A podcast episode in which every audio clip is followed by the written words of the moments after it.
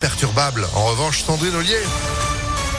Pour l'info, évidemment, bonjour. Bonjour Phil, bonjour à tous. À la une, J-3 avant le premier tour de l'élection présidentielle. Dernière présentation de candidats sur Impact FM avec aujourd'hui Jean Lassalle, connu pour son franc-parler, sa bonhomie et son accent des Pyrénées. Après avoir été l'un des premiers à obtenir ses 500 parrainages, Jean Lassalle se présente pour la deuxième fois à l'élection présidentielle après 2017. À 66 ans, le candidat du parti Résistons mène une campagne qu'il qualifie d'authentique. Sur une campagne vraie. Sur reconstruire un État qui redevienne un symbole et un outil pour redonner confiance aux citoyens. Je veux reconstruire les services publics, les hôpitaux, les écoles, tout ce qui va redonner ce souffle. Je dois respirer votre énergie et votre volonté pour qu'ensemble nous puissions redire « Vive la République, vive la France ». Et le premier tour d'élection présidentielle, c'est donc ce dimanche. Dernier meeting ce soir de Valérie Pécresse. La candidate LR a choisi Lyon. Elle sera à 19h au Matmut Stadium. Peut-être bientôt un RER à la Lyonnaise. Ce projet de desserte ferroviaire est toujours dans les cartons et dans une interview au Progrès, Laurent Wauquiez lance un appel à la métropole de Lyon et à l'État pour le financer. Et l'idée, c'est de connecter près d'un tiers de la région par ce RER, soit 3 millions d'habitants par le train, le tram-train, un bus à haut niveau de service et le prolongement du tram T3, coût estimé entre 1,4 et 7 milliards d'euros.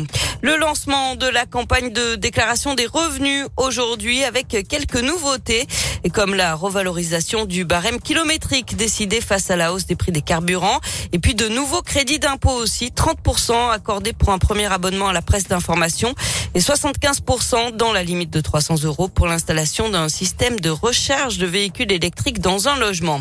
Et puis les lycéens ont 24 heures de plus pour finaliser leur dossier sur Parcoursup et compléter leurs vœux. Après un bug hier qui a planté complètement le système, ils ont jusqu'à demain minuit.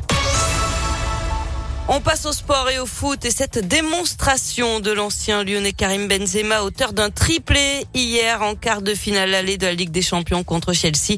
Victoire 3-1 du Real Madrid en Angleterre. Dans l'autre match, Villarreal a dominé le Bayern Munich 1-0. À suivre ce soir, quart de finale aller de la Ligue Europa. L'OL joue à West Ham à 21h. Dans un tweet, Jean-Michel Aulas regrette que le match ne soit pas diffusé en clair. Il est à voir seulement sur la chaîne payante RMC Sport. Joe Wilfried Tsonga va bientôt dire adieu au cours de tennis. Le Français, ancien numéro 5 mondial, a annoncé hier qu'il prendrait sa retraite après Roland Garros, fin mai début juin.